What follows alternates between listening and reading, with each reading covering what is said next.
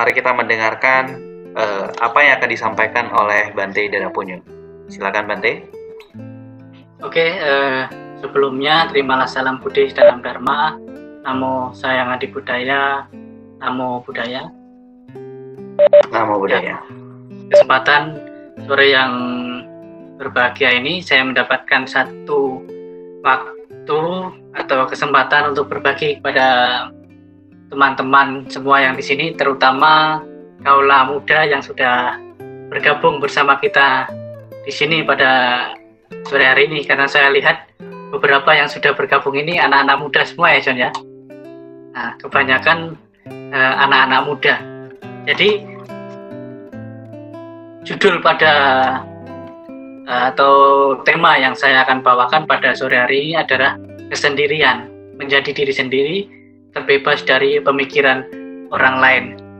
Jadi kawan-kawan, kesendirian di sini bukan berarti kita harus hidup sendiri, harus istilahnya harus menyepi, harus keluar dari dunia yang fana ini, dari hiruk pikuknya kehidupan ini, tetapi di mana kita mampu istilahnya hidup dalam pemikiran-pemikiran kita, menjadi orang yang berani dan bisa menjalani kehidupan ini tanpa mengikut orang lain.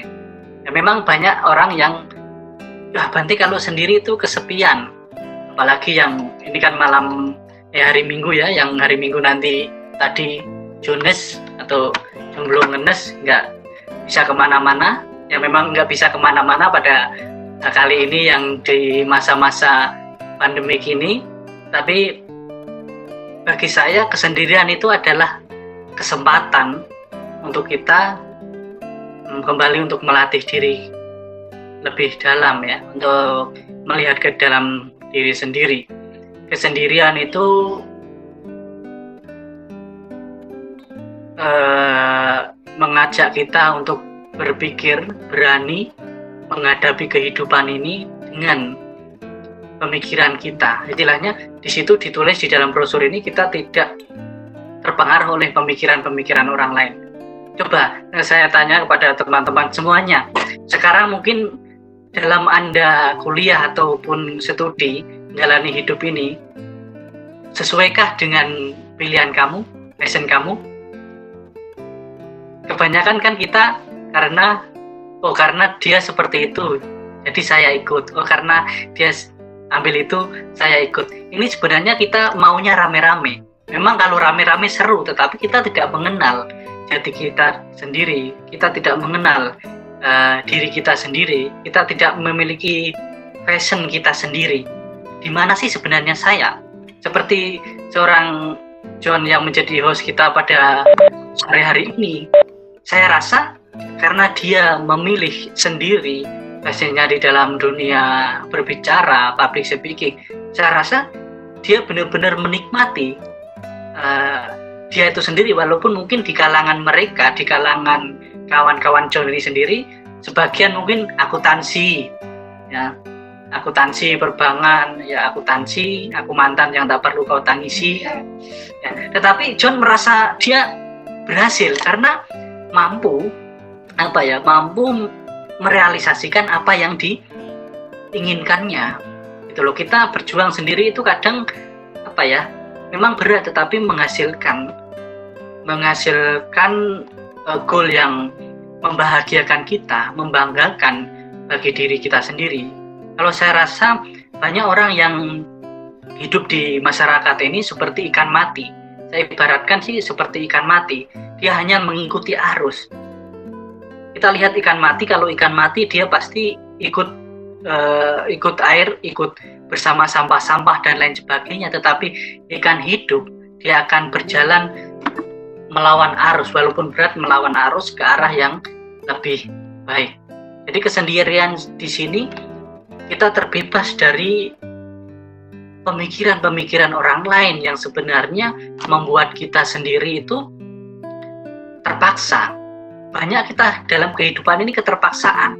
Mungkin dari Anda-anda, kaulah muda di sini yang sebaya dengan saya, Anda punya pacar ini bukan karena Anda ingin punya pacar. Anda sudah nikah mungkin bukan karena Anda ingin menikah. Tetapi, oh, teman saya punya pacar kok, saya nggak punya. Nah, ini sebenarnya kita belum siap, tetapi diri kita mengkondisikan seperti teman-teman kita di luar, biar seperti orang lain, kita ikut seperti itu. Jadi menjalani kita kadang terpaksa, hanya karena gengsi lah. Ya, gengsi ataupun mau seperti yang lain, kita nggak mau punya prinsip sendiri. Ada kan yang punya prinsip sendiri, oh pokoknya saya mau kerja, mau karir. Nah, kalau misalnya cewek, pasangan, nah, nanti mah bisa, masih banyak waktu. Tetapi karena kita nggak mau dieja istilahnya, nggak mau dibilang jones tadi, jomblo ngenes, nggak mau dibilang kita malam mingguan menangis di rumah sendiri. Nah, kita jadinya terpaksa menjalani sesuatu yang kita sendiri sebenarnya nggak suka. Jadi di mana intinya, jadi teman-teman, bagaimana kita bisa memiliki satu pemikiran, memiliki satu pandangan yang berbeda, tetapi yang benar. Saya harap di sini yang benar. Banyak di masyarakat mungkin kita, yang lain kok seperti itu, Bante. Yang lain pun seperti itu. Misalnya kita yang paling sering lah, kalau kita ditilang polisi, kita di istilahnya tilang polisi atau ngurus apa, kita lebih suka kasih uang, kita lebih suka menggunakan uang. Ketika ditegur, loh kamu kok gitu, kok nggak mau yang benar, nggak apa-apa lah Bante. Yang lain pun seperti itu. Nah ini loh, kadang kata-kata yang lain toh seperti itu, ini menjebak kita dalam kondisi-kondisi kita mau mencari teman, walaupun itu salah.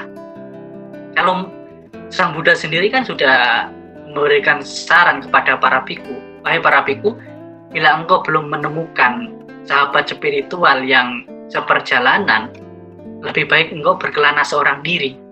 Begitu dalam istilahnya dunia perkembangan kita saat ini. Kalau memang kawan-kawan belum menemukan teman yang sesuai, yang membawa perkembangan batin, perkembangan spiritual, perkembangan pemikiran di dalam proses pendewasaan kita, lebih baik Anda sering-sering di rumah saja, baca buku, belajar dan lain sebagainya, daripada Bante saya nggak punya teman di rumah, saya sendiri merasa kesepian.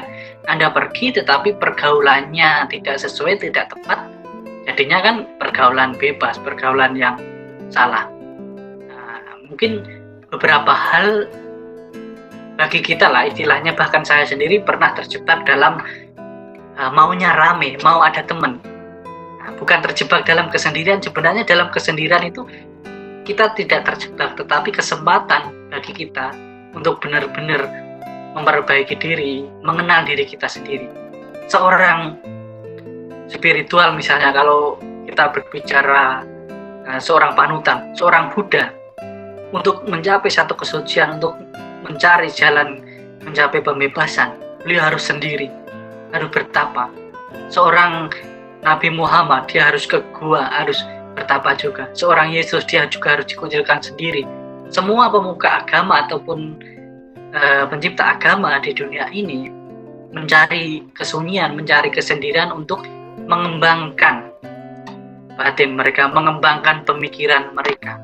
Coba kalau teman-teman yang sudah bergabung di sini, ketika Anda sendiri, Anda lebih sering merenung, melihat ke dalam diri sendiri. Ya, tapi jangan menghayal, merenung, melihat ke dalam diri sendiri. Kebanyakan kan kita ketika sendiri menghayal, jangan ini pesan apa ya, Gojek ini kayaknya Jerry Ball ini sudah mengeluarkan minuman yang 2 liter ini Bante. Ya, ini sepertinya Starbucks mengeluarkan minuman 1 liter ini. Nah, itu ketika kita sendiri malah mengembangkan hal-hal yang saya rasa tidak perlu gitu. Tetapi coba ketika Anda dalam sendiri, dalam kesendirian misalnya, dalam jomblo lah, ini kan anak-anak muda, kesempatan kalian untuk eksperimen, mengenal banyak jenis wanita, ataupun mengenal banyak jenis ilmu pengetahuan.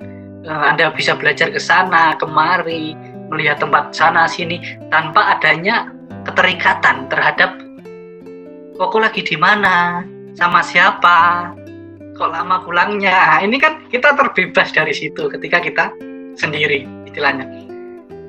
Kesendirian tidak melulu membuat kita sepi, tetapi ramai bersama pemikiran kita sendiri. Ya. Ketika Anda sendiri, Anda bisa ramai dengan pemikiran Anda sendiri, bisa menemukan satu ide-ide, mungkin bisa untuk menulis, mungkin bisa untuk buat blog, lain sebagainya. Hal-hal yang positif bisa kita dapatkan dari merenung kesendirian itu sendiri.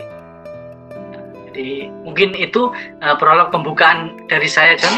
Mungkin selanjutnya bisa diskusi, tanya jawab, bisa. Silahkan. Oke Bhante, ini pembukaan yang luar biasa. Jadi ini saya tertarik dengan sebuah pernyataan di awal tadi Bhante, yang Bhante katakan itu bahwasanya ikan mati adalah ikan yang ikut dengan arus, sedangkan ikan hidup adalah ikan yang melawan arus gitu Bhante. Nah ini boleh dijelaskan lebih dalam nggak mengenai makna ini, karena sejauh ini di dunia kerja tentunya Bhante, saya sering dibilang sama bos saya, ikan kalau mau mati ya kita melawan arus, tapi kalau mau hidup kita ikut arus, jadi kebalikan nih Bhante. Boleh dijelaskan lebih dalam nggak Bhante? Oke, jadi yang saya maksud melawan arus di sini, kita lihatlah jenis-jenis ikan. Ikan apa yang hidup di laut dalam yang arusnya dalam? Kita sebut saja ikan salmon. Ikan salmon itu dia bergerombol tapi dengan kawanannya sendiri. Dia hidup di arus yang deras. Tapi harganya yang paling mahal ikan salmon itu.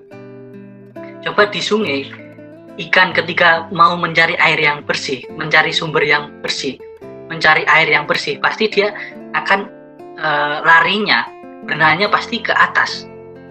Kalau ke bawah itu kadang dia mati, ikut.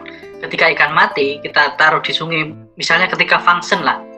Ketika Anda function yang sudah mati, dia ikut arus bersama sampah-sampah itu. Tapi yang hidup, itu kita melawan arus untuk menemukan sumber yang jernih, air yang jernih. Maksudnya di sini adalah dalam perkembangan kita, apalagi sebagai pemuda ya, kita menjadi pemuda yang istilahnya pengait, jangan pengais. Di sini kita membentuk, mendobrak suatu pemikiran, suatu sistem yang misalnya sudah bisa dikatakan sesuatu yang sudah tidak relevan lagi, sesuatu yang mungkin sudah kuno lagi, bukan kuno ya, tetapi tidak pada zamannya saat ini, sudah tidak upgrade pada saat ini. Tetapi banyak pemuda yang masih takut, masih kita ikuti saja gitu loh, masih kita ikuti karena kita rasa takut, nggak enak. Nggak, kalau memang itu hal yang benar membawa perkembangan, kalau seorang sastrawan bilang hanya satu kata, lawan gitu. Lawan, tetapi perlawanan di sini adalah kita membentuk sesuatu hal yang baru yang mengembangkan, sama seperti misalnya tadi ketika saya live di Instagram tadi, pertama kali ditanya kok seorang biku main media sosial. Nah ini kan istilahnya kalau kita ikut arus saja, mengikuti arus dari zaman Sang Buddha sampai zaman sekarang. Saya mungkin saat ini nggak di depan layar Anda, mungkin saya saat ini tinggal di hutan, di bawah pohon dan lain sebagainya. Tetapi kita melawan arus, bagaimana kita bisa mengikuti perkembangan zaman ini, walaupun mungkin orang lain nggak setuju, tetapi saya punya motivasi yang baik, yang benar, yang membawa perkembangan bagi orang lain. Kalau kita minta nasihat orang-orang tua, oh janganlah, kamu kan biku, kamu ya cukup di rumah saja, di wihara saja, meditasi dan lain sebagainya.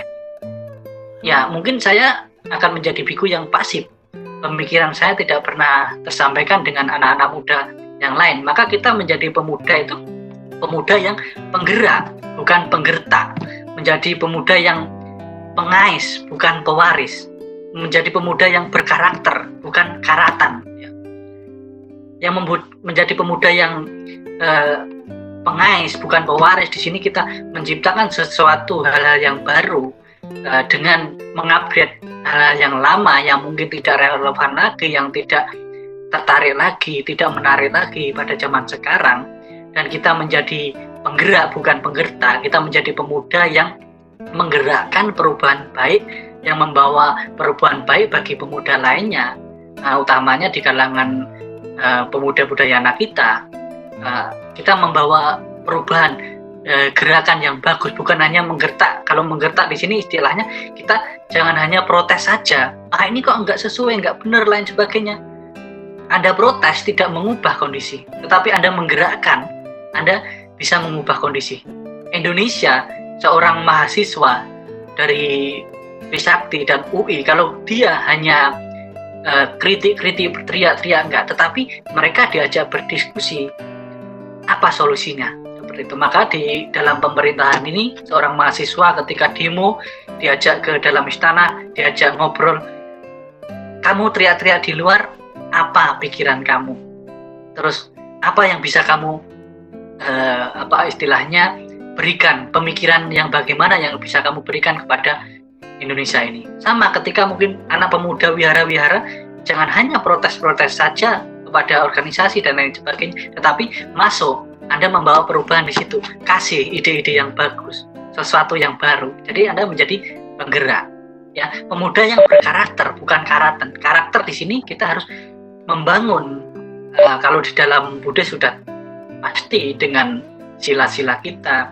dengan memiliki karakter seorang pemuda Buddhis yang menjadi panutan bagi adik-adik kita, tidak istilahnya tidak memprovokasi pada hal yang kebencian, karena di organisasi kan sangat rentang kali percecokan dan lain sebagainya, karena yang senior memprovokator yang junior, justru akhirnya bukan bersama-sama maju, tetapi malah terpecah.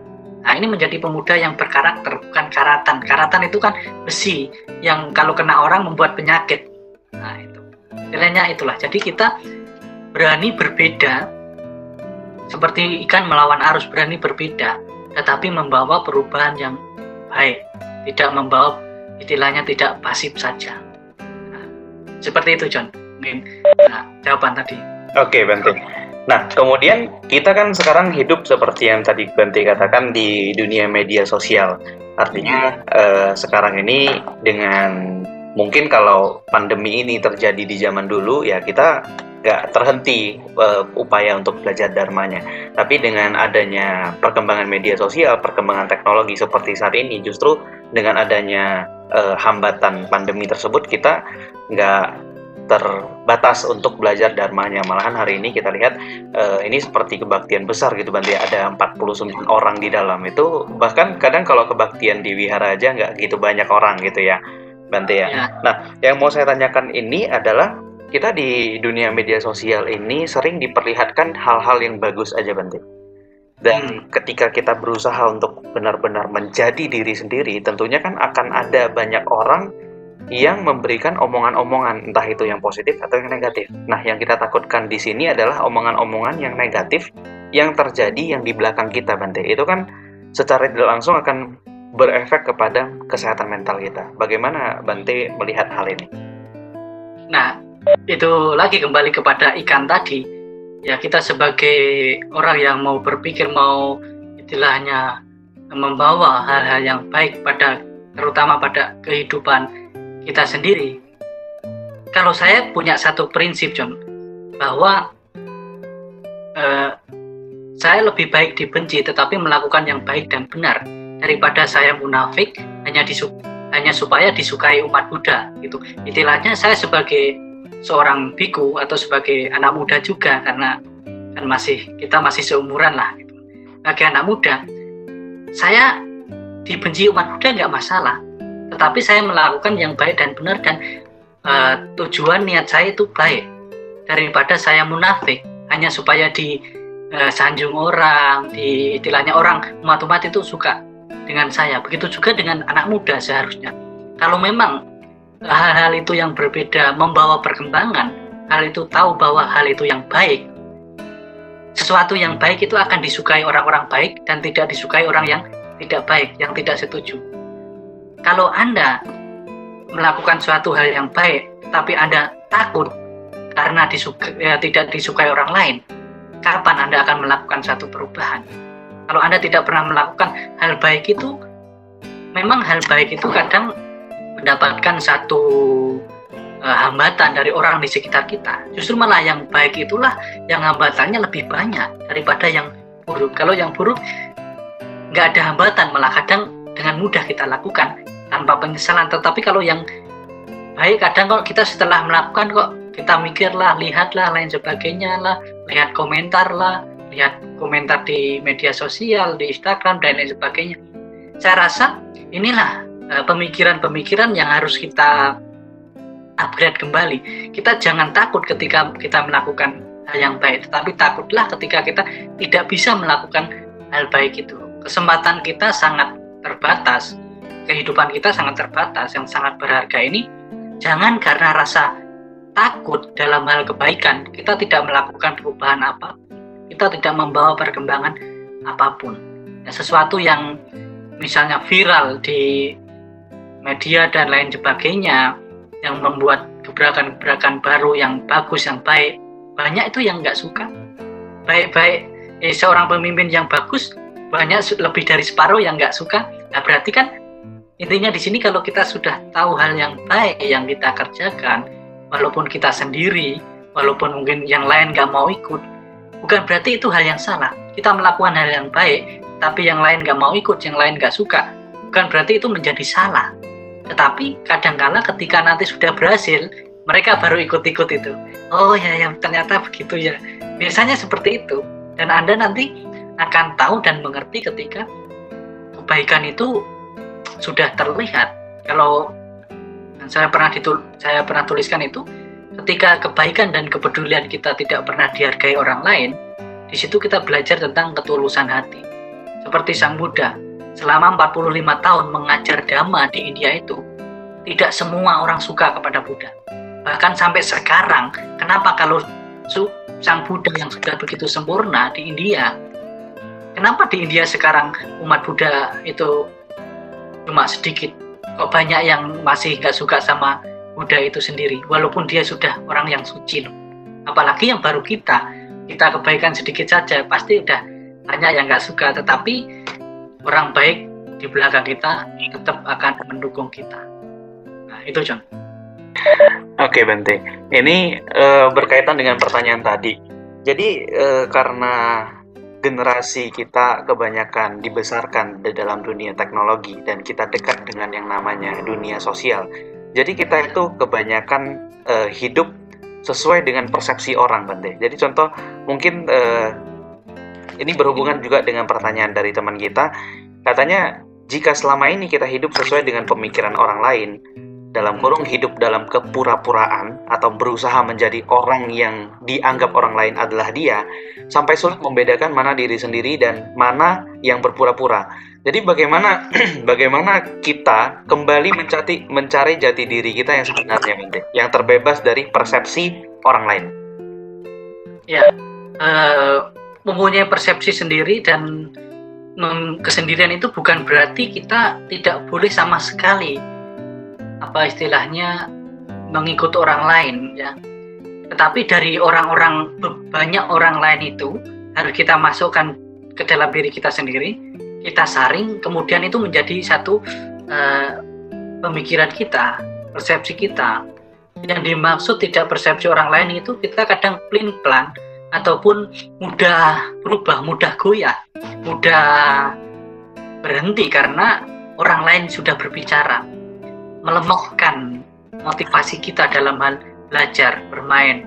Misalnya banyak anak-anak muda yang curhat ke saya di Instagram itu, yang DM lain sebagainya, yang sudah kuliah, misalnya kuliah di kejurusan ini karena kemauannya sendiri, tapi karena orang lain banyak membicarakan, oh kok kamu jurusan ini, jurusan itu, pada akhirnya dia keluar, dia pindah. Nah, ini kan, tapi ketika ditanya, oh itu karena kemauan saya sendiri. Jadi prinsip di sini sebenarnya nggak ada prinsip orang lain, nggak ada pemikiran orang lain. Dari siapapun, bahkan dari Sang Buddha sendiri ya, pernah mengatakan bahwa jangan percaya begitu saja dengan ajaran saya. Jangan percaya begitu saja dengan kitab suci atau orang-orang terkenal yang bilang.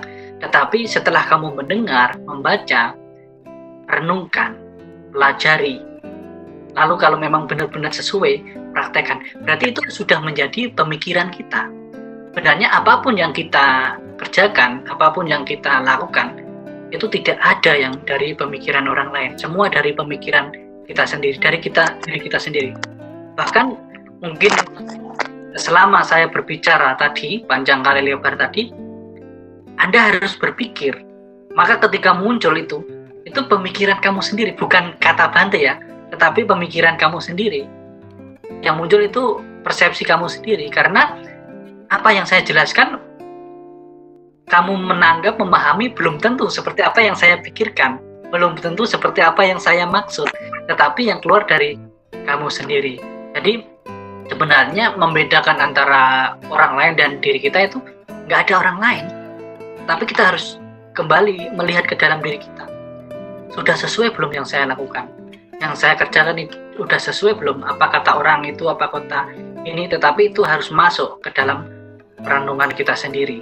Kita kalau sebagai pemuda kita istilahnya mengingat sabda Sang Buddha di dalam Kālāma Sutta itu, bahwa kamu jangan percaya begitu saja, itu menjadi satu prinsip saya ya di dalam mempelajari walaupun kitab suci ataupun buku apapun, mendengar siapapun berbicara. Saya tidak mudah percaya begitu saja. Tetapi saya harus merenungkan kembali, menganalisis kembali, dan nanti menjadikan satu pemikiran saya, oh seperti ini. Nah, inilah menjadi satu pegangan saya. Tidak kita ikuti bulat-bulat seperti itu, tidak. Nah, jadi kita harus menjadi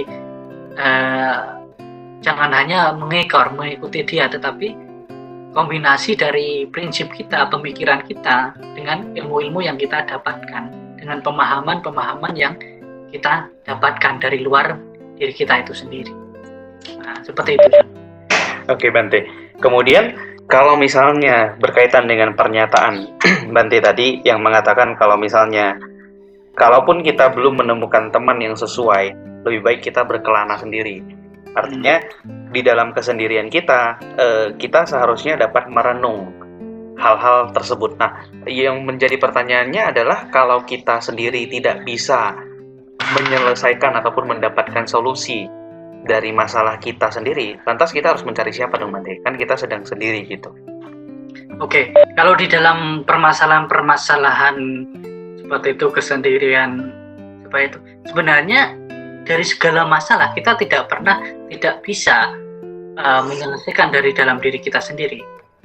Kebanyakan kita kan hanya mencari apa istilahnya pembenaran dari orang lain. Sebenarnya kita sudah tahu, tapi kadangkala umat-umat yang datang ketemu Bhante itu kadang dia hanya bisa dikatakan Bhante itu mengiyakan apa yang ingin dia lakukan. Sebenarnya dia sendiri sudah tahu.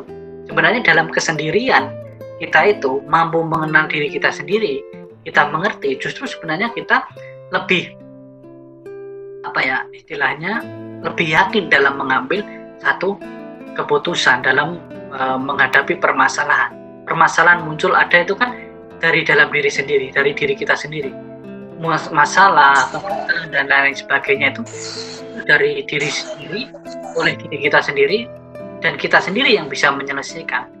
Kadang-kadang orang lain itu, kita ke orang lain itu bukan karena kadang kita tidak mengerti, tidak tahu, mencari teman bahwa apa yang ingin kita putuskan itu sudah benar. Ya, kesendirian di sini kan walaupun sudah dapat nasihat atau jangan dari orang lain, kembali lagi harus kita renungkan kembali. Kebanyakan kalau kita semua ngikut orang lain, yang ada hanya kekecewaan, menyalahkan pihak lain dan lain sebagainya.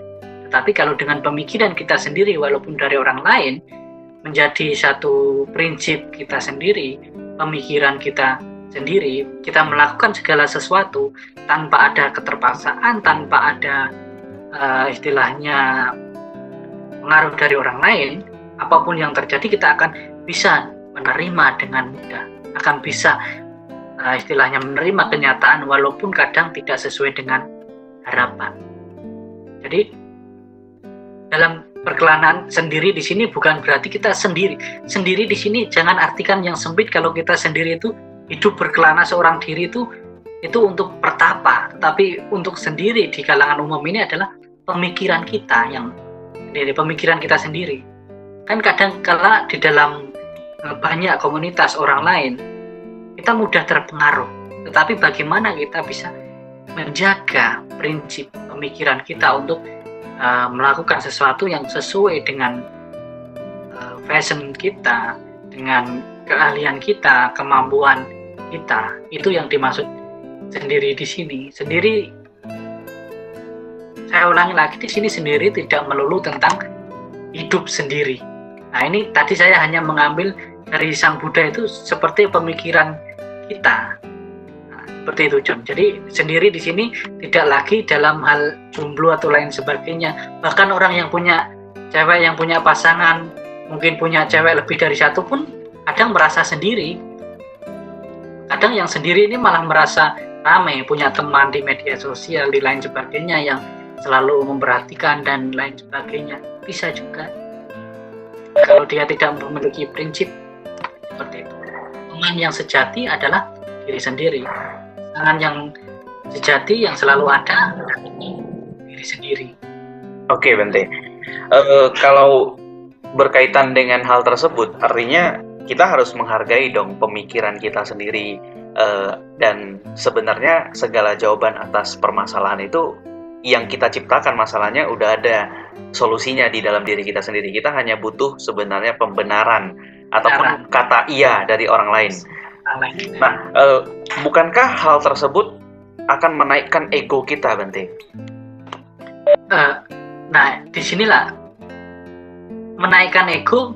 Justru kalau hanya untuk istilahnya menaikkan ego, kita tidak akan mencari orang lain, malah. Kalau untuk menaikkan ego, kita kan selalu menolak pendapat orang lain, selalu tidak setuju dengan pendapat orang lain. Justru kebanyakan orang yang egonya tinggi itu malah kebanyakan dia istilah apa ya, gengsi lah kalau mau mencari solusi dari orang lain. Nah, tidak mungkin orang yang egonya tinggi itu orang itu mencari solusi dari orang lain, tapi dia justru malah saya bisa sendiri.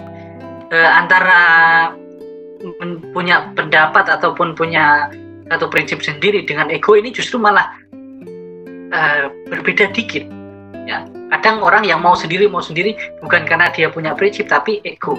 Maka berhati-hati dalam hal istilahnya mengabutannya itu antara ego ataupun kita punya prinsip. Prinsip dengan ego itu hampir-hampir mirip sekali. Nah, kalau orang yang ego dia tidak mencari orang lain, dan ketika ketemu orang lain, mencari orang lain pun apa yang dikatakan orang lain tidak bisa diterima, tidak bisa masuk. Kemudian yang membedakan jika memang prinsip dan ego itu berdekatan, bagaimana ataupun apa perbedaan yang paling mencolok di antara kedua itu, Bhante? Perbedaan yang mencolok antara ego dan prinsip tadi ya. Kalau ego itu lebih banyak kita walaupun salah, walaupun kita tidak mampu, tetapi kita istilahnya tetap mempertahankan saya, aku gitu. Tetapi kalau yang prinsip di sini, ketika kita tahu hal itu tidak sesuai, kita punya pemikiran yang lain yang baru, kita bisa menggantikannya itu, tetapi kita tidak menolak ide orang lain. Sama seperti konsep toleransi di sini. Toleransi bukan kok kita menerima semua orang lain yang berbeda dengan kita. Tidak. Toleransi di sini kita menerima pendapat orang lain, kita boleh tidak setuju dengan pendapat mereka, tetapi kita tidak menolak. Kita menerima, tetapi kita tidak harus ikut dengan dia. Seperti itu. Kalau orang ego kan dia tidak menerima sama sekali, langsung menolak. Tetapi kalau orang punya prinsip atau mau berkembang, dia akan menerima, tetapi akan disaring kembali. Beda dengan orang yang punya ego. Pokoknya dari awal sudah tidak mau, tidak cocok, tidak bisa. Nah, seperti itu. Berarti dihargai dan direnungkan pendapat orang lain tadi ya, Bhante. Iya, Sama seperti ketika kita melihat pencuri lah, melihat pencuri. Pencuri bagi masyarakat umum kan suatu yang salah. Kalau kita menangkap pencuri, langsung kita pukuli, itu namanya egois, ego. Tapi bagi orang yang baik, yang benar, ketika menangkap pencuri itu akan ditanya, apa? Kenapa kamu melakukan itu? Ternyata di dalam orang yang mencuri memiliki dibaliknya, oh karena dia nggak mampu kasih anaknya makan, istrinya makan, keluarganya makan, maka dia terpaksa mencuri. Nah, ini kan ada sesuatu yang hal-hal yang bisa dikatakan akan menyentuh bagi kita. Nah, sama ketika saya pernah menonton satu film yang seorang anak kecil mencuri makanan, ketika dia ditangkap bahwa saya mencuri makanan ini bukan karena saya ingin melakukan kejahatan, tapi saya melihat ibu saya yang kelaparan, maka saya mencuri makanan ini. Nah, ini kan ada satu hal-hal yang perlu kita tanggapi dengan bijaksana, dengan kebijaksanaan. Kalau ego kan pokoknya apapun alasannya kamu mencuri gitu loh. Sama ketika orang salah sama kita ataupun orang berbohong, pokoknya kamu salah, nggak ada kata maaf bagi kamu. Ini orang egois kan, sering kalau pokoknya nggak ada kata maaf bagi mereka, ini egois. Tapi ada hal-hal atau alasan-alasan yang membuat kita memaafkan orang atau menerima pendapat orang lain. Nah, mungkin seperti itu. Seperti kutipan di Karaṇīya Mettā Sutta berarti Bhante ya, jangan karena marah dan benci mengharap orang lain celaka.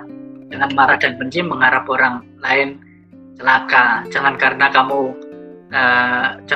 kamu anggap dirimu benar sendiri, jadi kamu tidak menerima pendapat orang lain kan gitu. Itu seperti itu sih istilahnya, gambarannya seperti itu. Oke, kita lanjut Bhante. Ini ada pertanyaan dari Gabriela. Naom Budaya, saya ingin bertanya, bagaimana pendapat Bhante tentang pernyataan di dalam suatu kondisi, perdamaian itu mengikuti pendapat orang banyak yang belum tentu benar, lebih baik daripada menjadi diri sendiri yang memiliki pendapat yang berbeda tetapi benar. Di kondisi ini memungkinkan kita banyak dibenci oleh orang-orang di sekitar kita dan kita sendiri pun merasa tidak nyaman. Bagaimana itu Bhante? Oh, jadi istilahnya apa ya? Itulah harus meningkatkan satu kebijaksanaan kita sendiri, karena untuk menjaga kedamaian kita sendiri tidak mengungkapkan yang benar, tapi kita ikut dengan orang lain hanya menjaga. Itu sama sih seperti yang prinsip saya tadi. Kalau saya lebih baik dibenci tetapi melakukan yang baik dan benar daripada munafik hanya untuk disukai orang. Kadangkala di masyarakat ini kan istilahnya nggak apa-apa lah, nanti kalau kita melakukan yang benar nanti malah terjadi kerusuhan, malah terjadi masalah hal yang baru. Kalau yang salah kita pertahankan hanya demi menjaga agar supaya ini kapan kita tidak akan pernah istilahnya melakukan hal-hal yang benar gitu loh. Bisa kasar katanya bisa dikatakan kita menjaga hal-hal yang salah, walaupun menjaga hal-hal yang salah dengan dalih menjaga hubungan baik. Nah, seperti itu. Misalnya lah John, dalam hal anak muda lah, kalau udah tahu istilahnya cewekmu selingkuh misalnya, sudah tahu ini, tapi kamu nggak berani bilang karena kamu mau, saya nggak bisa, nanti jadinya saya putus sama dia gitu. Kamu pilih yang mana? Pilih bilang kan. Nah, sama seperti hal ini kalau di masyarakat, walaupun prinsip kita yang kalau memang benar-benar, walaupun itu membawa istilahnya perubahan, tapi kedepannya perubahan yang baik. Itulah yang disebut revolusi mental. Revolusi mental itu mengubah bukan hanya dalam kondisi tapi sejak dalam pemikiran kita sendiri gitu loh. Nah, kalau saya istilahnya menjadi berbeda itu nggak berarti salah gitu. Sendiri itu nggak berarti salah, nggak ada orang lain yang mendukung, masyarakat nggak mendukung, bukan berarti salah. Kadangkala kita tidak berani karena tidak ada teman, karena kita mau menjaga hubungan baik gitu. Banyak dalih yang menjaga hubungan baik dari dulu sampai sekarang. kebanyakan malah terpenjara pada kemunafikan. Dia merasa jadinya tidak nyaman, tidak aman. Dia merasa melakukan sesuatu itu dengan keterpaksaan gitu. Munafik lah istilahnya. Gimana ya Bhante, saya kalau nggak gitu nanti teman-teman nggak suka sama saya. Nah ini jadinya apa ya, jangan karena kepentingan orang lain kita mengabaikan kepentingan kita sendiri itu. Nah berkaitan dengan itu juga Bhante, ada juga yang bertanya, ini mungkin nanti saya akan sedikit untuk menyingkatkannya. Jadi saya ingin bertanya Bhante ini dari Friendly, pemikiran itu kan berasal dari diri sendiri, dan hanya kita yang tahu jelas pemikiran kita. Bagaimana kita tahu bahwa pemikiran kita itu benar atau salah? Hal ini bebas dari pendapat orang lain, dan apa yang harus kita lakukan, Bhante? Perlu diketahui lagi tadi, bebas dari pemikiran orang lain bukan berarti kita tidak boleh belajar dengan orang lain. Sama yang dikatakan oleh Sang Buddha di dalam Kālāma Sutta itu sendiri. Setiap pemikiran yang muncul dari diri kita, sendiri, karena kita pernah melihat sesuatu, karena kita pernah mempelajari sesuatu, karena kita pernah mendengar sesuatu. Tanpa adanya objek, tanpa adanya hal-hal yang kita lihat, kita dengar, kita rasakan, tidak muncul pikiran-pikiran itu. Jadi pendapat orang lain, ajaran orang lain, dan lain sebagainya yang masuk ke dalam diri kita, itulah yang memunculkan pemikiran dari dalam diri kita gitu. Bebas dari pemikiran orang lain, tapi setelah kita mendengar pemikiran-pemikiran itu, kita renungkan, itulah yang menghasilkan pemikiran dari dalam diri kita. Sama kalau ditelan mentah-mentah apa yang dikatakan Sang Buddha, jangan percaya begitu saja dengan ajaran saya, dengan kitab suci, dengan orang-orang lain, berarti dia harus bagaimana gitu, harus percaya kepada siapa. Nah gitu, merenungkan, menganalisis itu pikiran kita sendiri yang kita dapatkan dari objek di luar diri kita. Meditasi itu sendiri kita merenungkan apa yang terjadi di dalam kehidupan kita, keluar masuknya napas kita, timbul kesadaran, timbul kesabaran, timbul kebijaksanaan. Jadi di sini intinya bebas dari pemikiran orang lain itu bukan berarti kita tidak menerima pemikiran orang lain. Kita belajar dari orang lain, kita mempelajari hal-hal dari luar diri kita, kemudian kita renungkan, kita analisis kembali, baru kita praktekkan. Seperti itu. Mungkin ini juga contohnya ketika Pertapa Gautama ditinggalkan oleh teman-teman pertapanya, Bhante ya? Bisa juga, dia kan sudah belajar dari teman-temannya semua kan. Coba kita renungkan, itu dia sudah belajar dari teman-temannya 4 pertapa. Tapi setelah dijalani, dia mendapatkan satu pemikiran yang baru. Oh ini tidak benar, ini tidak bagus, tidak dapat membawa pembebasan ini bagi saya. Saya harus lebih dari ini. Sama ketika kita sudah di kalangan teman-teman kita, sudah belajar dari mereka, istilahnya, oh saya harus melangkah lagi, tidak boleh saya terbuai dalam istilahnya kenyamanan, kebersamaan ini. Yang katanya banyak orangnya kan yang kita tidak bisa maju itu terjebak dalam zona nyaman dengan teman-teman yang sudah begini saja toh sudah cukup. Itu ngapain kita susah-susah lagi? Nah itu, maka pemikiran kita berhenti di situ. Tetapi orang yang mau berkembang, orang yang mau maju, pasti dia akan berpikir maju lagi. Dengan apa yang kamu pelajari, pasti akan kamu kombinasikan dengan pemikiran-pemikiran yang kamu dapatkan sendiri. Nah, sangat tepat seperti yang John tadi ibaratkan, seperti Pangeran Siddhartha ketika meninggalkan teman-temannya. Apakah dia tidak pernah belajar dengan teman-temannya? Pernah. Tapi dia mendapatkan satu pengunggahan, pencerahan dari pemikirannya sendiri. Nah, kalau dia tidak menemukan pertapa-pertapa itu, mungkin sekarang dia tidak, istilahnya lah, mungkin dia sekarang tidak mempelajari sesuatu tentang pertapaan. Nah, sama seperti itu. Jadi ada objek dari penglihatan, dari penciuman, dari pendengaran, itulah yang akan menghasilkan pemikiran di dalam diri kita. Tanpa ada Anda belajar menulis, Anda tidak pernah bisa menulis gitu. Anda tanpa orang tua kita ngajari berbicara ABC, sampai sekarang mungkin Anda bisa mengeluarkan suara dari mulut, tapi tanpa ada ejaan yang baik dan benar. Nah, tanpa Anda belajar dari luar diri Anda tidak akan pernah mendapatkan pemikiran yang lebih berkembang dari sekarang. Seperti itu. Baik, Bhante. Saya tarik sedikit dari yang kita bahas dari tadi. Saya ingin bahas tentang yang namanya passion, Bhante. Passion. Ya, jadi mungkin beberapa teman-teman kita dapat memilih mereka pengen belajar apa, mereka pengen kuliah di jurusan apa, dan pengen jadi apa di masa depan. Tapi beberapa teman kita juga sudah terlanjur, Bhante. Terlanjur menurut mereka salah jurusan atau menurut mereka tidak bekerja sesuai passion. Jadi bagaimana menanggapi hal ini, Bhante?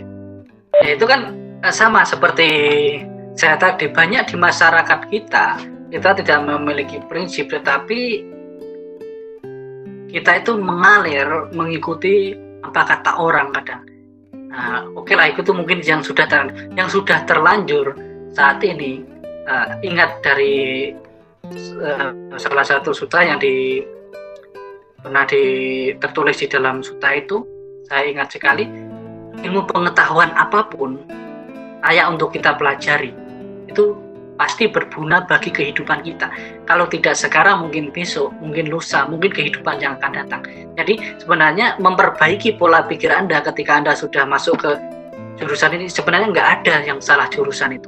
Semua jurusan istilahnya bisa kita pelajari, tetapi setelah hal ini Anda bisa belajar di luar kelas, di luar kuliah dengan fashion Anda sendiri.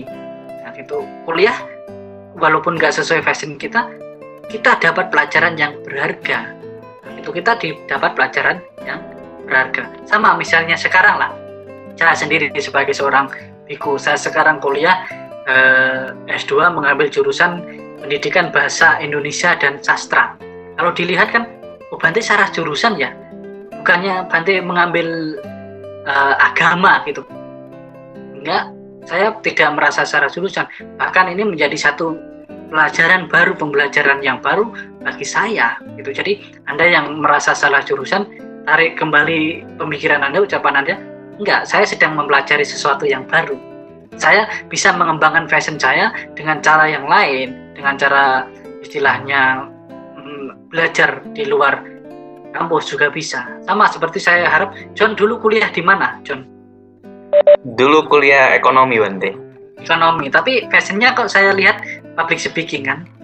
Tapi kan nggak merasa salah jurusan. Toh sekarang kerjanya kan berhubungan, tetapi membutuhkan satu fashion berbicara. Maka John mengikuti istilahnya melatih berbicara. Istilahnya setiap saat mengembangkan fashion itu sendiri. Jadi gak ada yang sia-sia dalam pembelajaran apapun, dan gak ada salah jurusan apapun. Itu pembelajaran hal yang baru kalau saya rasa. Jadi sebelum melakukan sesuatu, kita sudah yakin melakukan itu, masuk itu, dan tidak menyesali apapun yang sudah kita ambil ya. Salah satu trik supaya kita tidak terhambat dalam perkembangan ini, teman-teman, jangan pernah menyesali apa yang sudah Anda ambil keputusan, walaupun itu hal yang buruk, yang salah. Ingat, walaupun itu hal yang salah, Anda jangan pernah menyesal. Anda hanya boleh menyadari dan tidak mengulangi kembali. Nah, kalau hanya menyesal, kebanyakan kalau penyesalan ini tidak membawa perkembangan bagi diri kita.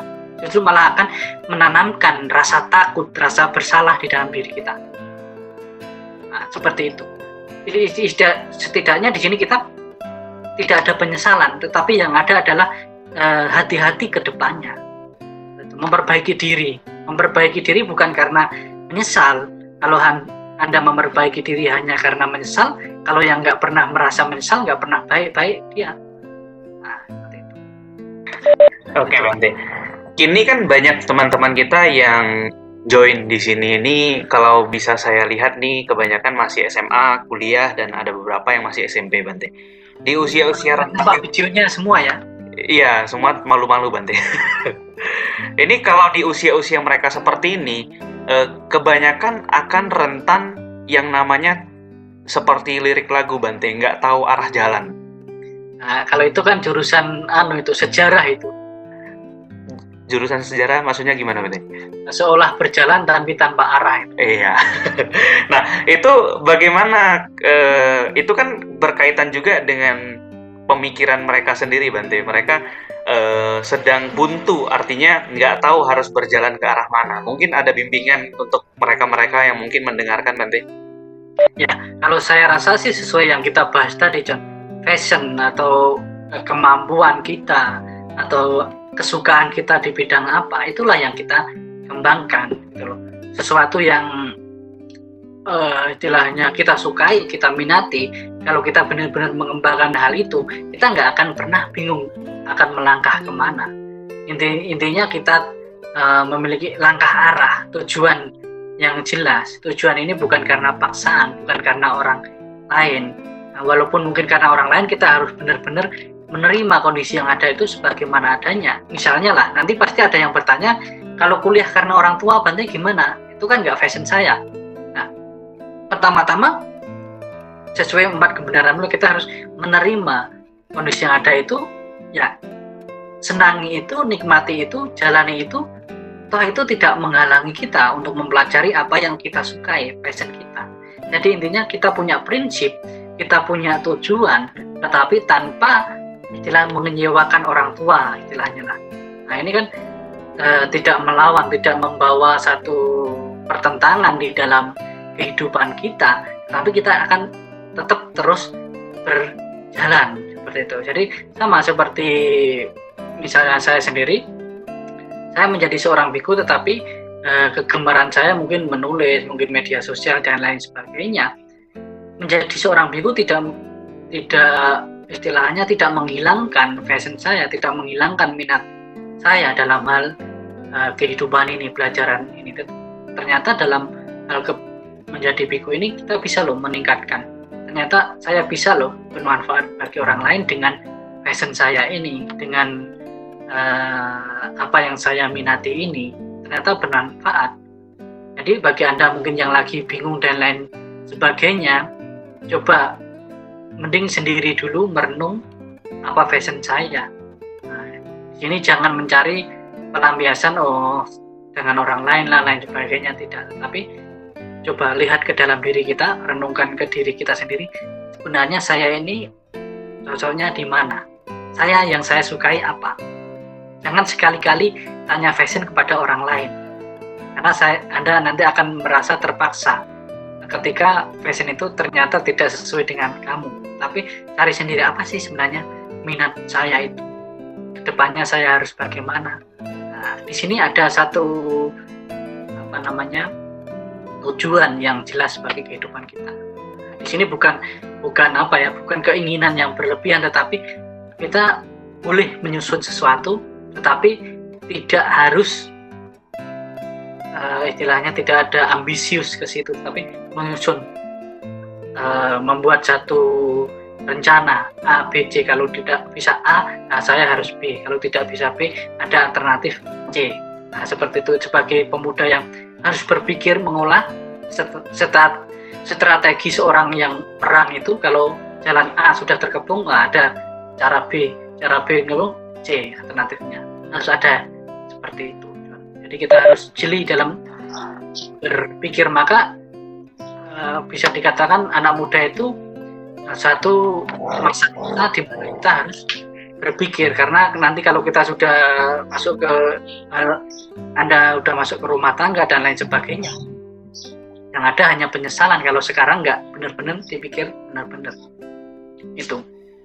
Oke Bante, berbicara tentang menjadi diri sendiri seutuhnya berkaitan juga dengan yang namanya body shaming. Gimana pendapat Bante tentang body shaming? Body shaming itu gimana ya? Body shaming itu pencelaan ataupun omongan orang terhadap bentuk tubuh kita.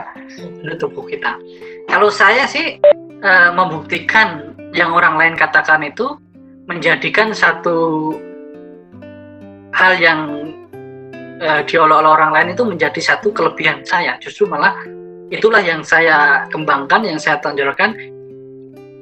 Banyak orang bilang balas dendam yang terbaik adalah menunjukkan hal yang buruk itu menjadi kebanggaan kita, menjadi satu yang membawa kita ke perkembangan yang baik. Gitu loh. Kalau istilahnya gimana ya, body shaming itu gimana ya? Contohnya kekurangan kita lah misalnya ya, contohnya kekurangan kita, kekurangan itu kelebihan bagi kita karena orang lain nggak punya itu gitu loh. Tapi bagaimana kita bisa memanfaatkan itu menjadi sesuatu yang bisa mengembangkan diri kita, bisa menopang atau mendukung hal-hal yang kita minati dengan kekurangan kita itu. Seperti itu. Pasti kita bisa. Itu ada, kita tahu kita bisa, tapi kadang kita itu takut kalau nanti nggak berhasil, takut nanti salah, lain sebagainya. Kalau Anda takut salah, Anda tidak pernah melakukan hal yang benar. Sebenarnya di situ. Jadi jangan pernah, setiap orang punya kelebihan dan kekurangan. Kelebihan Anda kekurangan bagi orang lain, kekurangan orang lain kelebihan bagi Anda. Kita semua punya. Oke, Bhante. Nah, kalau misalnya kita berkata tentang mungkin ada beberapa orang yang lebih suka seperti yang kita katakan tadi, punya pemikiran sendiri. Artinya lebih suka berdamai ataupun ramai dengan pikiran kita sendiri. Lantas pentingnya organisasi di sini itu apa, Bhante? Ya, organisasi adalah untuk mencurahkan pemikiran kita. Organisasi itu untuk mengembangkan pemikiran kita, mencurahkan ide-ide pemikiran kita yang selama ini sudah kita renungkan, dan upaya untuk merefleksikan apa yang sudah kita pikirkan itu sendiri. Pemikiran kita, gagasan kita, itulah kita bisa tuangkan di suatu organisasi dan menambah wawasan kita. Jadi seseorang yang masuk ke organisasi itu harus berkembang dan mengembangkan seharusnya ya. Seharusnya orang-orang yang punya komunitas organisasi itu kan setiap hari lah istilahnya di grup WA lain sebagainya. Mending hapus aja kalau grup WA itu tidak membawa perkembangan bagi Anda. Mungkin istilahnya kalau Anda tidak membawa perkembangan di situ dan Anda tidak berkembang dari situ, itu belum organisasi, itu belum komunitas. Istilahnya seperti itu. Jadi komunitas atau organisasi bagi saya tempat untuk mencurahkan ide-ide saya dan mengembangkan diri saya dari situ. Jadi ada pengabdian dari diri kita dan kita bisa berkembang. Bukan hanya kita mencari apa istilahnya keuntungan dari organisasi untuk kehidupan kita, itu sama sekali bukan. Tetapi kita mencurahkan kehidupan kita untuk mengembangkan tempat itu dan diri kita otomatis kalau kita belajar dari banyaknya pemikiran orang di situ, kemudian kita praktekkan juga untuk di situ, kita berhasil. Nah, itulah organisasi sebenarnya. Bermanfaat bagi orang lain, kehidupan kita, dan kita berkembang. Mutualisme lah, saling menguntungkan lah istilahnya. Jangan menjadi yang penting jangan menjadi benalu lah di situ. Istilahnya itu. Nah, kalau misalnya kita mengatakan organisasi itu sebagai salah satu wadah ataupun salah satu tempat bagi kita untuk mencurahkan pemikiran kita, yang kita lihat ataupun yang kita alami, Bhante, organisasi itu malahan jadi sumber masalah baru. Karena terjadinya perbedaan pendapat ataupun terjadinya cekcok. Karena kan yang kita pikirkan adalah tujuan yang sama-sama bagus. Artinya kita untuk mencapai tujuan yang bagus, saya punya pemikiran sendiri dan teman-teman yang lain punya pemikiran sendiri. Pada akhir-akhirnya sering dan rentan terjadi yang namanya cekcok, Bhante. Nah, itulah sebenarnya bagaimana organisasi itu bukan hanya mengembangkan perseorangan, tetapi kebersamaan itu sendiri, kedewasaan ataupun dalam pola pikir kita duduk bersama-sama membahas sesuatu tujuan yang sama, tetapi dengan tujuan dan niat yang berbeda-beda. Ini sudah keluar dari konsep organisasi itu sendiri sebenarnya. Ya, kita duduk bersama membahas yang sama, tujuannya ya harus sama. sebenarnya kenapa masih ada percecokan dan lain sebagainya itu kurangnya toleransi dan saling menghargai itu sendiri. Sama ketika kenapa masih ada seperti itu karena kita ego tadi tidak mau menerima pendapat orang lain dan tidak mau kolaborasi dengan pemikiran-pemikiran orang lain yang sebenarnya pemikiran orang lain ada sisi-sisi benarnya, tapi karena kita mau pendapat kita sendiri yang menjadi terbenar di situ menjadi satu permasalahan. Tetapi oke, kumpulkan semua ide ini kita godok menjadi satu ide, itu kan lebih bagus sebenarnya. Diskusi dalam suatu organisasi itu kan perkumpulan orang-orang yang berpikir, yang memikirkan satu hal yang sama, memikirkan satu hal yang sama. Yang namanya diskusi di dalam organisasi, kenapa sangat penting diadakannya pertemuan, diskusi, lain sebagainya. Ini untuk mengumpulkan ide-ide, pendapat-pendapat menjadi satu pemikiran, gitu loh. Jadi satu pemikiran yang tidak merendahkan pemikiran orang lain. Kebanyakan kenapa masih bertentangan karena kita menolak mentah-mentah pemikiran orang lain, menolak mentah-mentah, gitu. Walaupun kita tahu hal itu bermanfaat juga, gitu loh. Kadang ada sistem berkuasa, ada sistem yang lebih dituakan, yang lebih dihormati. Inilah yang menjadi kelemahan di dalam organisasi sendiri. Kalau saya lihat misalnya lah, ini sharing dengan di dalam komunitas kopi toleransi itu, John. Jadi di kopi toleransi itu ketika ditanya siapa ketuanya, semua ketua. Siapa anggotanya? Semua anggota. Siapa sekretaris? Semua. Jadi semua di situ menjadi ketua, menjadi anggota semua di dalam organisasi itu. Bukan berarti kok kita ketuanya semua ketua, enggak, salah satu orang, tetapi semua merasa bertanggung jawab di situ. Nah, kebanyakan kan kenapa ada perbedaan, permusuhan dan bahkan keributan itu kan karena kita menggolong-golongkan bahwa yang senior itu yang berkuasa, yang junior itu enggak bisa apa-apa. Ataupun ketua itu kan istilahnya keputusannya harus. Nah, inilah yang membawa satu permasalahan di dalam komunitas ataupun organisasi itu sendiri. Maka adanya kebersamaan. Kebersamaan itu sangat perlu, sangat penting. Kemesraan, kebersamaan itu perlu dibangun. Ketika seseorang kemesraan bersama bisa menciptakan suatu ide-ide yang bagus tanpa adanya percecokan atau kecemburuan ataupun permusuhan. Kalau perbedaan pendapat harus ada dan pasti ada itu. Tapi didiskusikan menjadi satu ide-ide yang bagus. Nah, mungkin itu, John. Baik, Bhante. Ini ada pertanyaan masuk dari Friendly Sanusi. Ini ada dua pertanyaan, saya coba rangkum jadi satu. Jadi, Bhante, masih di dalam organisasi, bagaimana cara kita menghadapi ketidaktanggung-jawaban rekan kita dalam suatu organisasi, dan bagaimana cara kita menerapkan konsep kesendirian yang Bhante maksud tadi di dalam organisasi? Ketidaktanggung-jawaban ini sebenarnya bukan salah seperorangan. Nah, itu lagi menjadi kembali ke yang saya bahas tadi. Ketika kita hanya menganggap pekerjaan A itu seharusnya dikerjakan A, pekerjaan B seharusnya dikerjakan B. Nah, inilah yang menjadi pemikiran kita, orang itu nggak bertanggung jawab. Nah, sebenarnya ketika satu nggak bertanggung jawab, saya rasa semua nggak bertanggung jawab. Kenapa? Karena dalam satu organisasi, komunitas itu seharusnya kebersamaan gitu. Di dalam kerja, sama di dalam berumah tangga, dalam satu teamwork dan lain sebagainya. Satu hal yang kita kerjakan itu menjadi tanggung jawab bersama sesungguhnya. Menjadi tanggung jawab bersama. Tolong jangan pisah-pisahkan, istilahnya jangan pisah-pisahkan pekerjaan di dalam satu komunitas di sini. Bahkan negara pun sebenarnya seorang menteri-menteri itu walaupun bidang apapun, saya terinspirasi dengan Pak Jokowi waktu itu pernah bilang, walaupun mempunyai bidang masing-masing, tetapi ketika ada kesulitan di satu bidang, yang lain juga wajib dan berhak untuk membantu gitu loh.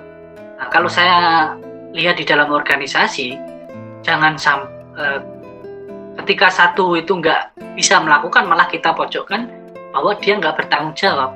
Nah, seharusnya kan kita bisa menawarkan diri atau yang lain juga, ayo kita bersama-sama untuk membantu si A, si B, si C ini yang mungkin tidak mampu atau bisa kita katakan sebagai tidak bertanggung jawab itu tadi.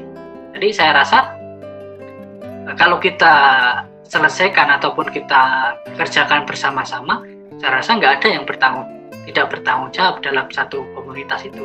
Bahkan dua orang pun ketika mendapatkan pekerjaan yang berbeda, yang satu sudah selesai seharusnya membantu yang lain. Bukan kok istilahnya mengucilkan yang lain, oh kamu kok nggak selesai, saya aja bisa selesai. Nah inilah yang menjadi satu permasalahan. Intinya kebersamaan itu sangat dibutuhkan di dalam suatu komunitas ataupun organisasi, kerjasama, gotong royong. Sama di dalam Pancasila, seorang Soekarno, pendiri bangsa Indonesia ini, pertama sebelum merumuskan sebagai 5 sila itu, Soekarno pernah menawarkan hanya satu, yaitu Indonesia yang gotong royong. Tetapi Pak Soekarno berpikir bahwa itu terlalu berat, bahwa Indonesia gotong royong itu istilahnya kan segala sesuatu itu dikerjakan bersama-sama. Memang itu sesuatu hal yang berat kadang di dalam menyelesaikan apapun, tetapi sesungguhnya kalau bisa bersama-sama itu saya rasa akan lebih mudah menyelesaikan sesuatu hal yang berat di dalam komunitas ataupun organisasi. Nah, mungkin itu John. Nanti masih berkaitan dengan organisasi. Jadi ini pertanyaan dari Viali SDZXQt ya. Ini kayak nama Facebook Bhante ya. Jadi Bhante, kalau yang seperti yang Bhante sampaikan tadi, di dalam organisasi itu harusnya terciptanya kemesraan ataupun kebersamaan. Sehingga kalau misalnya sudah mesra, biasanya akan saling mengisi pekerjaan satu sama lain. Dan tidak membeda-bedakan lagi tugas saya adalah ini atau itu. Namun yang menjadi permasalahan adalah kadang si A ini udah mesra dengan semua anggota organisasi, tapi karena ada satu ataupun dua anggota yang masih punya persepsi satu sama lainnya, sehingga kemesraan ini sulit terjadi ataupun tercapai secara general, Bhante. Kira-kira ada kiat nggak untuk mengembalikan kemesraan antara individu dalam organisasi? Nah, itu juga karena saya rasa adanya ketidakadilan atau adanya menganaktirikan lah kadang sesuatu. Ketika kita sudah bersama-sama, nggak usah organisasi lah, teman. Ketika 5 orang misalnya, yang 4 ini udah bersama-sama terus, tetapi muncul satu karena dia merasa tidak dihargai, tidak diajak bersama, ini akan membawa kekacauan di dalam komunitas ataupun organisasi. Tapi maka itulah tugas seorang, kadang kenapa harus ada pemimpin di dalam organisasi? Itulah tujuannya untuk jangan sampai membanding-bandingkan, jangan sampai membeda-bedakan anggota A, anggota B, anggota C, kamu lebih baik, lebih ini, jangan seperti itu, kamu harus seperti ini. Ini harus dihindari di dalam komunitas atau kebersamaan. Jadi harus merangkul semua. Kenapa ada orang yang muncul seperti itu? Karena dia merasa nggak ada orang yang sama saya gitu. Nggak ada orang yang mau kumpul sama saya. Jadi di dalam organisasi, kalau saya nggak digunakan di sini, ya saya menghancurkan. Itu istilahnya, dia malah membawa sesuatu yang tidak sesuai. Karena dia merasa tidak cocok dengan yang lain, jadi sesuatu yang diputuskan itu tidak bisa dikompromikan dengan orang lain. Tapi kalau udah cocok, udah mesra dengan yang lain, kalau dia punya satu pandangan yang tidak sesuai, bisa sama-sama diluruskan. Jadi intinya di sini kadang kala ya, saya sendiri di dalam satu komunitas itu memang kita kadang pasti ada perbedaan pendapat, ada permasalahan dan lain sebagainya. Tapi ingat lagi bahwa di dalam organisasi, niat dan tujuan kita itu untuk apa di situ?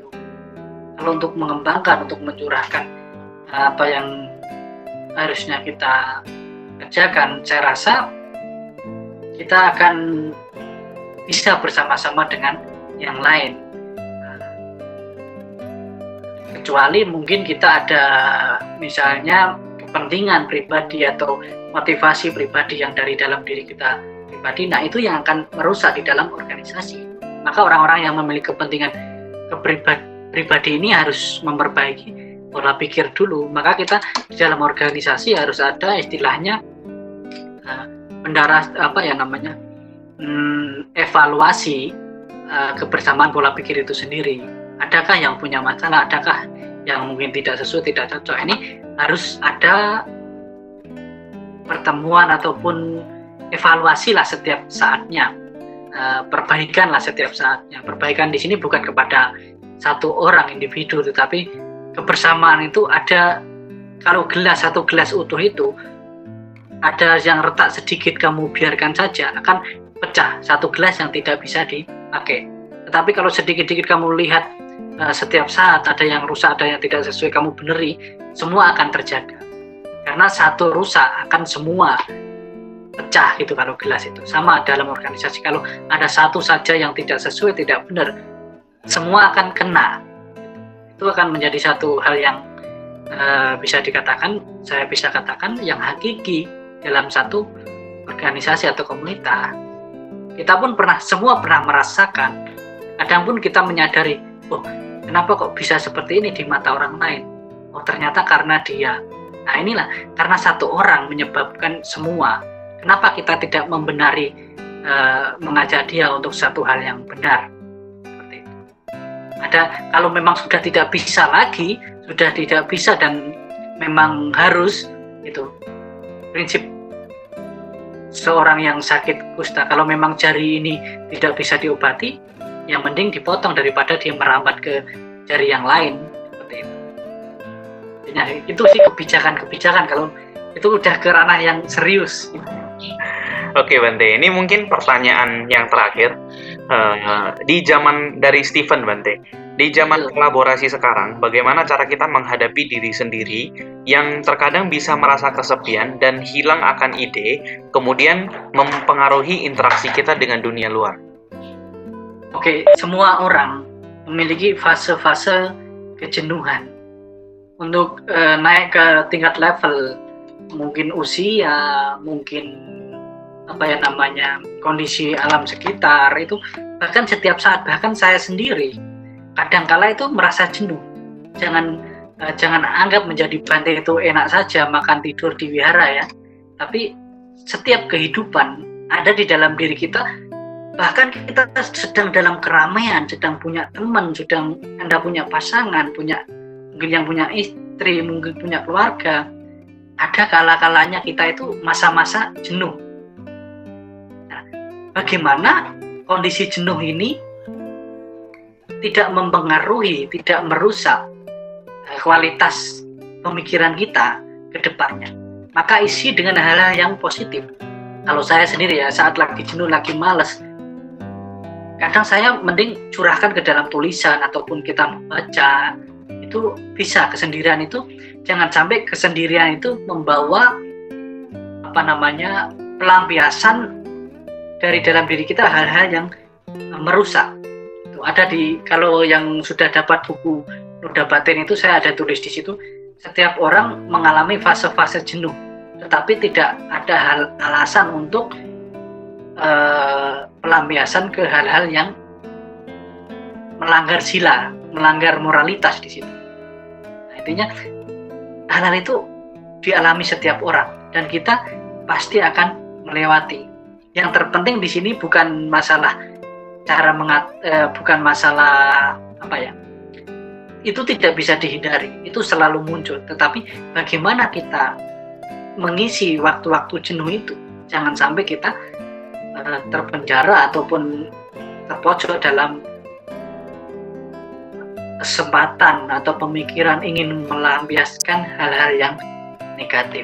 Nah, itu yang sangat penting bagi saya. Bahkan sampai sekarang pun setiap saat ada kejenuhan itu muncul. Ini dirasakan setiap orang, tetapi ubah kejenuhan itu menjadi hal-hal yang bermanfaat bagi kita. Di masa sendiri, orang bisa berpikir, bisa mengenal diri sendiri. Di masa jenuh, seseorang lebih mengenal diri sendiri, lebih bisa berpikir.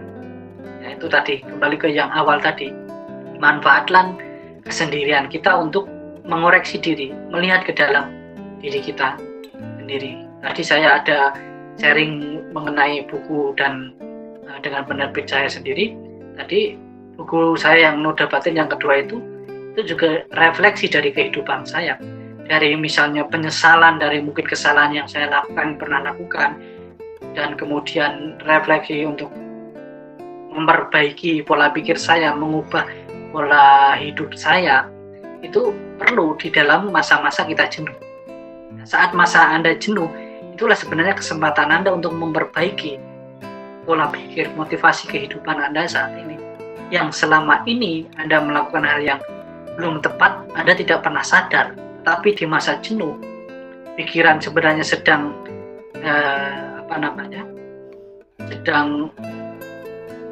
mau atau saatnya untuk kita perhatikan. Di situ kesempatan kita untuk mengisi konsep-konsep atau pemikiran yang baru yang baik. Mungkin seperti itu, John.